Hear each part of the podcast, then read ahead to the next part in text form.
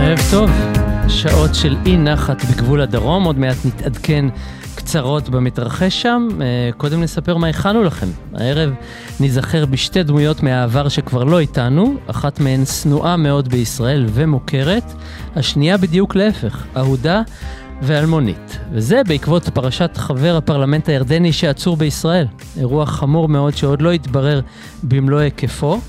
תכף אנחנו נדבר על המודל לחיקוי שלו, הארכיבישוף הילריון קפוצ'י. סיפור דומה מאוד, רק חמישה עשורים לפני כן, תתפלאו כמה מקבילות יש ביניהם. לוחמת המוסד איזבל פדרו הלכה לעולמה בסוף השבוע, היא הייתה בת 89. פדרו הוחדרה לקהיר בתחילת שנות ה-60, ימי משטרו של גמל עבד אל-נאסר. לפני יותר מעשור היא התראיינה לנו בגלי צה"ל, וככה היא סיכמה את שלוש השנים שהיא עשתה שם כמרגלת ישראלית במצרים. זה היה מאתגר. זה לא הנאה כמו לרקוד עם חתיך טנגו, אבל זה סיפוק עצמי, שהשגתי מה שרציתי. עוד מעט נשמע אותה מספרת גם על ההישג הגדול ביותר שלה כשליחת המוסד. אבל נפתח עם הסיפור הבוער ביותר של היום, מותו של עציר הג'יהאד האיסלאמי חאדר ארנן וההשלכות וההתחממות בגזרת הדרום שהיא רק ב- בעיצומה בשעות האלה. לפרשה הזאת יש גם משמעויות מעבר לאיומים ולהתחממות עצמה, מיד נדון בהם.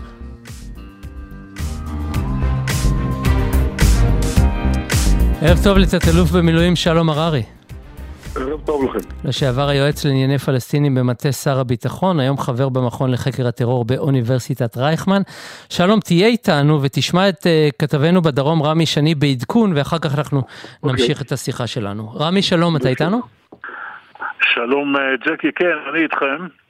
אה, אני מקווה שיש כבר שם למבצע הזה, אם לא, כדאי לקרוא לו רעב כבד או משהו כזה. בכל מקרה, תראה, הייתה, היה מידע על כך שצפויה הסלמה קצרה לפחות והתושבים בעוטף עזה התבקשו להישאר סמוך למרחבים מוגנים זה קורה אחרי שבבוקר היה איזשהו ירי אה, שגם כן הפתיע קצת, אבל בוא נגיד הפתיע קצת כי אה, הארגונים הודיעו שהם ינקמו את אה, מותו של אותו ג'יהאד. ואז בשעות אחר הצהריים 22 רקטות, מתוכן 6 אה, אה, יורטו והשאר שטחים פתוחים, למעט אה, חמש רקטות, שלוש נפלו בשדרות ועוד שתיים שהתפוצצו בתוך יישובים בעוטף עזה. אגב, ממש באחרונות נורתה עוד פצצת מרגמה באזור חבל אשפור ולפני כחצי שעה, שלושת רבעי שעה, גם כן נורתה לשם עוד רקטה. אז בעצם כל שעה, שעתיים רמי, הם יורים אחת או שתיים. אתה זוכר איך קוראים לאירוע הזה? טפטוף. אני, לא, כן, ביטוי שאנחנו לא כל כך אוהבים. זה נכון, אבל זה, זה, זה השם שאז, שאז ניתן ל, ל, לאירוע הזה. יש שלושה, שבעה אנשים שנפגעו מרסיסים, אחד באופן בינוני ועוד שישה במצב קל, הם כולם הועברו למרכז הרפואי ברזילי באשקלון. בעיר אה, מה שאומרים התושבים במילה אחת נאחס, שקט, שקט מתוח, אבל uh, התחושה היא ש, uh, שזה לא נגמר. ואתה יודע מה, כשאנחנו שומעים את uh, מה שהתושבים אומרים, אנחנו בדרך כלל מאמינים לתחושת התושבים, כן. כי הם יודעים, הם מכירים את האירוע הזה כבר משנים. מכירים היטב. תודה רמי שני, תודה רבה לך. תודה. שלום, אני חוזר אליך. פעם ראשונה אחרי 31 שנה שפלסטיני שובת רעב מת בכלא בישראל, כמה זה רציני, מעבר לאירועים של השעות האחרונות? זה רציני מאוד, ואני תכף אסביר למה. זה רציני קודם כל כי חאדר עדנאן שבת שביתות רעב גם קודם, ופעם אחת הוא בפירוש, כאשר לא רצינו להיכנס למערכה מקיפה, נכנענו, אני אומר נכנענו, זאת אומרת, שב"ס, שירות בתי הסוהר קיבל הוראה, אני מניח שבאישור השב"כ, להפסיק להפסיק את המעצר שלו, הרי עצור מנהלי היה, כן? ולשלוח אותו הביתה. והוא חזר כגיבור. עכשיו, לא רק שהוא חזר כגיבור, אלא, ופה אני, תרשה לי לתרום לך משהו שאני לא שמעתי בשידורים אחרים, אני, יש בידי מידע, אה, אני חושב שהוא די אמין, שהוא היה הרוח החיה והמקימים של הצהרה מספר אחת של מדינת ישראל בנופת שכם בג'נין, וזה הקמת הגדוד של ערין אל-אוסוד, מה שנקרא כרוב האריות, אבל לפני זה גדוד ג'נין. שממנו למדו האריות של שכם. כלומר, אתה אומר שהוא לא רק, לא רק פעיל פוליטי, אלא גם הייתה לו מעורבות צבאית? שמעתי מישהו מקשקש בתקשורת רק לפני כמה דקות, בערוץ מתחרה, שהוא היה פעיל פוליטי. הוא לא היה רק פעיל פוליטי. תראה, אישום נגדו הוא אישום פוליטי לחלוטין, הוא אישום על הסתה וחברות בארגון טרור, אבל הוא לא על פעילות טרור.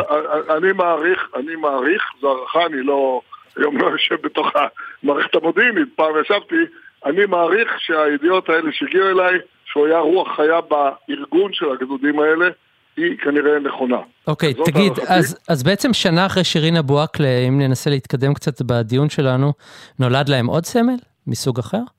תראה, הוא היה סמל עוד לפני שהוא מת.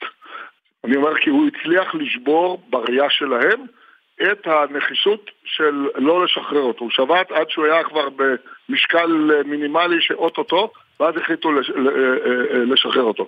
אני מעריך שלא שחררו אותו הפעם בגלל שאולי הבינו שאם הוא יוצא, הוא מארגן להם עוד ארבעה גדודים בשכם שם. ועוד פעם, הוא לא ירה, אני לא אומר שהוא ירה, כן?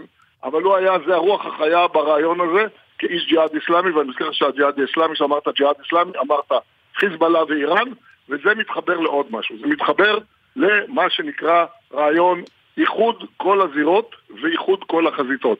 רעיון שזרק אותו הרבה לפני שפה דיברו בעיתונות בחודש האחרון, בכלל, מפקד משמרות המהפכה, מוחסן סלמי, עוד באוגוסט 22 הוא אומר אנחנו נאחד את כל שש הזירות, פלוס עוד זירה ששוכחים. שש הזירות זה זירת עזה, זירת גדה מערבית, זירת רצועת, אה, זירת אה, איו"ש, מזרח ירושלים, ערביי ישראל, אבל יש עוד זירה. וזה מה שאנחנו קוראים התנועת האסירים, אל-חרק אל-אסירה. וכאן זאת זירה קטנה מאוד, שיושבת בכמה עשרות בתי כלא ובתי מעצר, אבל יש המשקלה הסגולי הוא אדיר. והוא היה אחד הנציגים והסמלים של הזירה הזאת. כשאסירים של טרור בבתי הכלא, הם מסמלים את המאבק המזוין. עיקרון, כפח אל-מוסלח, עיקרון מרכזי בתוך תוכניות העבודה של החמאס, הג'יהאד, חזית עממית היום, אבל גם, אתה יודע מה, חלקים גדולים מהפתח. טוב, שלום, ופה... הדקות נוקפות, אני רוצה לשאול אותך על חבר הפרלמנט הירדני, כי זו פרשה שלא מספיק מקבלת את, ה, את הכיסוי שלה, והיא לא פחות חשובה מכל מה שאנחנו מדברים כרגע. היא מתבשלת לאט לאט במרתפים. לאן היא מתבשלת לדעתך?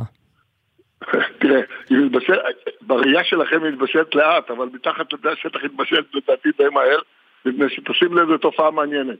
שתיקה, חוץ מאמירה אחת של שר החוץ שלנו, קצרה מאוד, שתיקה רועמת בממשלת ישראל, ויש שם כמה חולי מיקרופון אה, ידועים, והנה תראה הם לא מוצאים מילה אחת. למה? ולדעתי זה עקב, אני חושב שזו הוראה מאוד נחרצת של ראש הממשלה, ולדעתי מה שהוא הסביר להם, שהולכים לעסקה. עכשיו עוד זירה ששם היו בהתחלה פרצי דיבור וזה נרגע, ירדן, אני לא מדבר על הרשתות החברתיות, אני מדבר על כלי תקשורת גלויים, כמו העיתון אל-דוסטור, או ג'ורדן, אה, מה שנקרא ג'ורדן טיימס וכולי, אתה שם לב שיש שתיקה. עכשיו, הסיבה המרכזית היא שהולכים לעסקה ורוצים לבשל אותה בשקט בלי לחצים תקשורתיים ציבוריים. עכשיו, אני אגיד גם מעבר לזה, תשאל אותי מה הוא היה מעדיף, הוא היה מעדיף להישאר בכלא ישראלי, לא, לא, לא בכלא ירדני, כי מה שהוא יקבל בבית... למרות שהוא בן שבט מיוחס? עכשיו, הוא בן שבט שחשוב לדעת מי הוא. השבט שלו פרוס לא פחות או יותר מאשר לאורך מעברי וגשרי הירדן. זה שבט שיש לו אה, מה שנקרא מערך שלם של נושאי כלי נשק לצרכים אחרים, מסולחות עד קטטות ועד אה, ירי בחתונות. אה, ידוע בהיותו שגב מאוד תוקפני ויש לו leverage, מנוף מאוד רציני על חצר המלוכה. והם כבר התחילו לרמוז בהודעות שלהם, קרוביו בשבט, שאם הוא לא יוחזר, אז הם יעשו בלאגן באזור הגשרים והמעברים. וזה עושה בלאגן ובעיות א' לנו, ב' לרשות הפלסטינית. והוא, מה שנקרא, יכול להביא לחוסר יציבות. לכן אני חושב שיש אינטרס לשני הצדדים לסגור את הפרשה הזאת בשקט, והוא יישפט, אני מעריך, בסבירות די גבוהה ברבת עמון. אם צריכה להישפט, יכול להיות שהוא משפט בדלתיים זוכות, ויישלח למה שיישלח. זה תקדים בלתי רגיל ומסוכן. אני מזכיר שברעיונות קודמים כבר דיברתי איתך על זה, שאיראן מנסה להזרים כמויות ענקיות של אקדחים. אקדחים שעשו את רוב הפיגועים הבעייתיים. אתה חושב שאיראן מאחורי ההברחה הזאת? אני צריך לחשוב. בוא אני אתן לך ציטוט ממשהו שאתם בכלל אה, לא, אה, לא, לא שידרתם את זה. רק בקצרה, בקצרה, כי... כן, כן, מהר, תן לי רק להגיד. כן. מוחסן סלמיר, אותו אחד שדיבר על איחוד הזירות, לפני שבועיים, בריאיון, ביום הצבא האיראני, אומר את הדבר הבא: ידיים בלתי נראות חימשו את הגדה המערבית ברובים אוטומטיים ונשק אוטומטי. במהלך השבוע האחרון, הוא מתבהר את זה, מבצעים פלסטינים, בוצעו על ידי הפלסטינים 165 פעולות פיגוע, שמחציתן היו פעולות ירי על הציונים. והם הרגו, הם אמנם הרגו לנו שניים בסוריה, אבל אנחנו הרגנו להם שבעה. הוא מתפאר כאילו זה עבודה שלו, עכשיו הוא צודק, לדעתי. כי אני חושב שלאיראן וחיזבאללה יש חלק בהפעלת רשתות של עולם תחתון בירדן ובלבנון, שימו לב, בשנה האחרונה, בשנתיים האחרונות, כמויות אדירות, זה לא היה קיים שלום, קודם. שלום, אנחנו צריכים לסיים, אני גם, לא רק שאנחנו צריכים לסיים, אלא גם אתה לוקח מהאורח הבא שלנו, שאתה מכיר אותו לא רע, ויש לי הרגשה שתהיה לך איזו הפתעה קטנה. תודה רבה, אוקיי. שלום הררי. תמשיך. טוב, איך נגיד את זה בצורה מנומסת? לאלה מאיתנו שהם כבר לא צעירים, הסיפור של חבר הפרלמנט הירדני מזכיר פרשה קודמת, מסעירה אפילו יותר, אה, כיכב בה הארכיבישוף הילריון קפוצ'י, קתולי, איש הכנסייה היוונית. הוא גויס בידי אש"ף, העביר בשליחות אבו ג'יהאד ויאסר ערפאת משלוחים של נשק וקטיושות בכמויות. לאן הוא העביר? את זה נשאל אותך, דוקטור רוני שקד. שלום. ערב טוב. ערב טוב, ערב טוב. שמעתי את ידידי שלום הררי, רק אני אוסיף לפני כן, לפני שנדבר על קפוצ'י, בהחלט יש לנו פה פרשת קפוצ'י מספר 2, כי זאת תהיה נאיביות לחשוב שעימאד עדואן נעצר בגלל שהוא הביא איזה, איזה, איזה שק חשוד או איזה, איזה, איזה חבילה חשודה לגשר. הוא נעצר כי ישראל עלתה עליו, ואני בטוח שה, שהמבצע הזה נעשה לא רק על ידי גופי הביטחון שלנו, על ידי השב"כ, אלא באישור ראש הממשלה בעצמו, ולכן יש לנו היום דג זהב שאנחנו צריכים לפצח אותו, לדעת למי הוא העביר את הנשק, ולאחר מכן יישפט ויישלח לירדן. אוקיי, okay, לא רוני, אתה היית, אתה היית חבר בחוליית השב"כ כן. שפעלה בתוך נפת ירושלים, שפענחה את ה... את הסיפור של קפוצ'י. אתה יכול לדמיין מה קרה בשבוע שעבר בגשר? איך זה עובד? הוא מגיע עם המכונית שלו ומה, פושטים עליו כמו בסרטים? לא פושטים, חיכו לו, פשוט חיכו לו.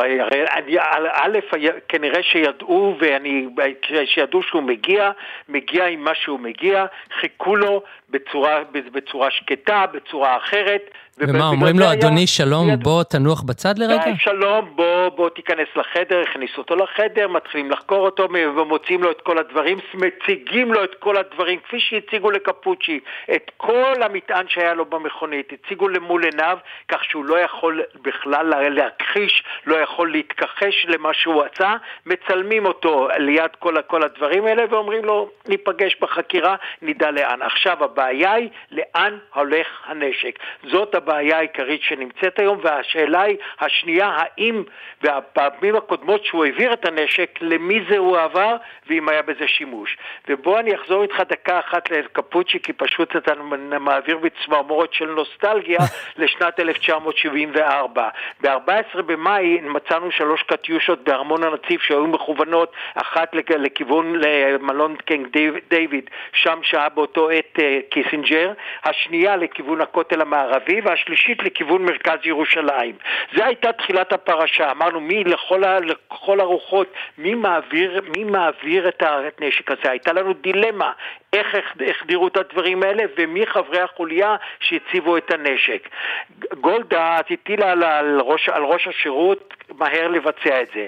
ואז יצא המבצע המודיעיני לדרכו, שבראש המבצע באמת עמד בחור צעיר, שלמה הררי, ידידי הטוב, שהוא הפעיל סוכן, סוכן, באמת סוכן רציני פה, ש, שהוא שלח אותו לדמשק ולבנון להתחיל ל, ל, לחפש שם ולנסות לנבור בכל מה שקורה. הסוכן הזה התברג לתוך הגזרה המערבית, למפקדה של אה, אבו ג'יהאד ושל אבו פיראס שהיה מושל רמאללה פה אצלנו עד לפני כמה, עד, עד, עד שהוא נפטר פה בר, אה, לפני כמה חודשים, והסוכן הזה קיבל להיות המחסנאי הראשי של האש"ף, של פת"ח באותם ימים, בתוך, בתוך הגדה. וה, והסוכן הביא לנו באחת, באחת הידיעות, הוא הביא לנו את הידיעת הזהב הזאת, שחיכינו לה כל כך הרבה זמן, את המספר המכונית אז רוני, של... תרשה לי לחזור לימינו אלה. למה הירדנים שותקים? זה לא מתאים להם הרי.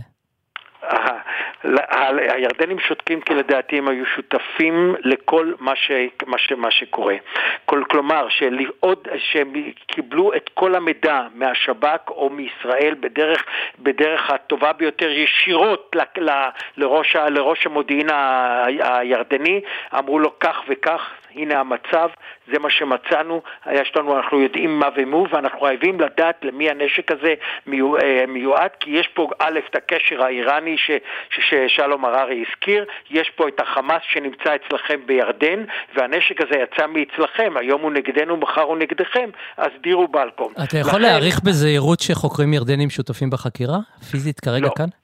אני לא חושב שצריכים לשתף אותם בחקירה, ישתפו אותם בתוצאות החקירה. את החקירה ינהלו חוקרי השב"כ, הם מספיק טובים לעשות את זה לבד, הם מספיק מיומנים, מספיק יודעים איך לעשות את זה, והם שיגיעו לכל התוצאות, אני בטוח, רק אז ישותפו, הם ישותפו בכל הפרטים, כל מה שנעשה. אם אתה רק ראית גם מה שקרה, השגריר הירדני בישראל כבר היה פעמיים אצל, אה, פעמיים או שלוש פעמים אצל... אותו. ביקר אותו, כלומר שהוא נכון, יודע אבל, כל אבל... מה שקורה והוא מלווה את הכל. אבל ישראל עושה את זה אבל רוני, מונעים ממנו לראות עורכי דין, וכאן אני רוצה לשאול אותך למה. השגריר ברור שאפשר לתת לו וגם כמה כבר הוא יכול לעשות, אבל למה עורך דין לא יכול לראות אותו? כי עדיין הוא לא מסר למי, למי הנשק היה מיועד. אז מה? הרי הוא לא הלך לקח את הנשק 120, אני לא יודע כמה, 100, 98 אקדחים והרובי M16, הוא לא לקח אותם כדי לעשות פיגועים, פיגוע אחרי פיגוע, הוא היה צריך למסור אותם למישהו, והמישהו הזה היה צריך לחלק אותם או באזור חברון, ג'נין, שכם, מקומות אחרים בגדה, כי זאת הבעיה של הגדה. אז בעצם לא לראות עורך דין זה צעד של ענישה? לא, מותר לפי החוק להחזיק אותו קודם כל 18 יום. יש זכות לשב"כ במקרים כאלה להחזיק אותו, זה לא סוג של ענישה וזה לא דבר אחר. העורך דין יכול פה ברגע אחד לבוא ולהגיד לו, תשמור על זכות, השיב... על זכות השתיקה או תעשה דברים אחרים או להציע לו הצעות אחרות, אנחנו לא יודעים, הרי עורך דין בטוח שיהיה קשור או אם לרשות הפלסטינית או לחמאס או ל... או ל... או ל... לא... אין עורך דין עצמאי במקרה הזה.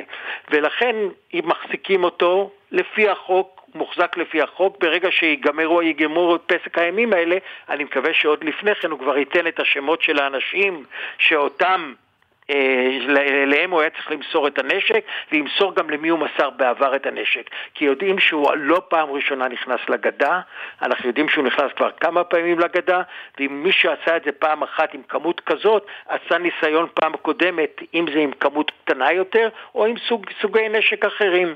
כך שיש פה בעיה בידי ישראל, בעיה ביחסים כמובן עם ירדן, שהיא תיפתר אחרי שנדע את כל הדברים, ואז אפשר יהיה לעשות עסקה כדי לנסות להרוויח ממנה. רק נסגור את הסיפור. שהיה אותו דבר. רוני, אנחנו הגענו לסיום השיחה שלנו, לצערי הרב, למרות שאפשר להפליג עוד אה, דקות כן. ארוכות ואפילו יותר מזה, רק נסגור את הסיפור למי ששכח או לא מכיר. אה, קפוצ'י ישב בכלא נדמה לי 12 שנה, תקן אותי אם אני טועה. לא, לא, לא, הוא נידון ל-12 שנות מאסר והוא שוחרר אחרי 4 שנים בתמורה. לניסיון להעלות את עצמותיו של אלי כהן מדמשק, העסקה שהתנהלה אישית על ידי ראש הממשלה אה, מנחם בגין בתיווכו של האפיפיור, בסופו של דבר, עם נשיא סוריה, בסופו של דבר קפוצ'י שוחרר, אבל הנשיא חאפז אל-אסד, כפי שאנחנו מכירים את האיש הזה, לא עמד בהבטחתו. והוא גלה לרומא ומת שם בשיבה. הוא גלה לרומא והמשיך את הפעילות, המשיך את הפעילות, כולל קבלת פרס ירושלים, כולל, כולל השתתפות, השתתפות במרמרה, אם אתה זוכר, במשט כן. הגדול, הוא השתתף בו. ומת בגיל 94, כל לא השאר, רוני, אנחנו חייבים לסיים. כל השאר אפשר לקרוא בספר שלך ושל, תתפלאו, שלום הררי. תודה רבה. שלום הררי, לא שלום הררי. אני טעיתי? כן, שלמה הררי. שלמה לא הררי. שלמה הררי, כן. טוב, טעות כן. לעולם חוזרת. דוקטור רוני שקד, מכון טרומן, לשעבר שירות הביטחון הכללי, תודה רבה לך. תודה.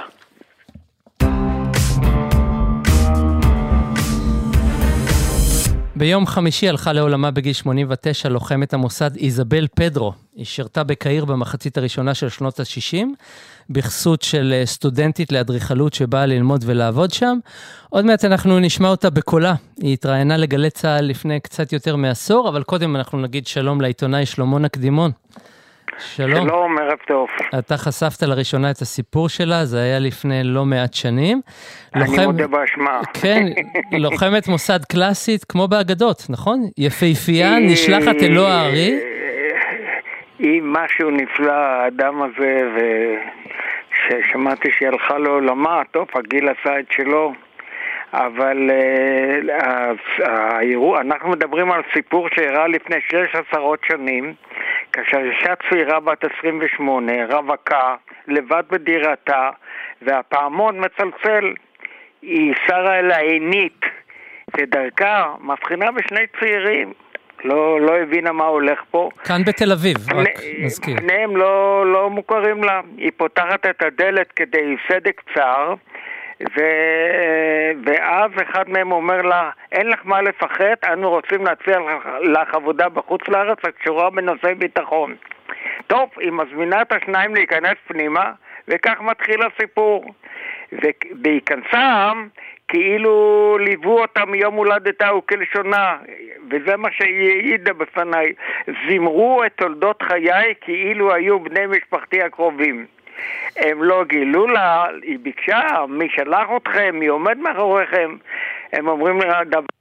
אנחנו משוכנעים שתוכלי לשרת את מדינת ישראל מחוץ לגבולותיה. אחד או... מהם היה יצחק שמיר, נכון?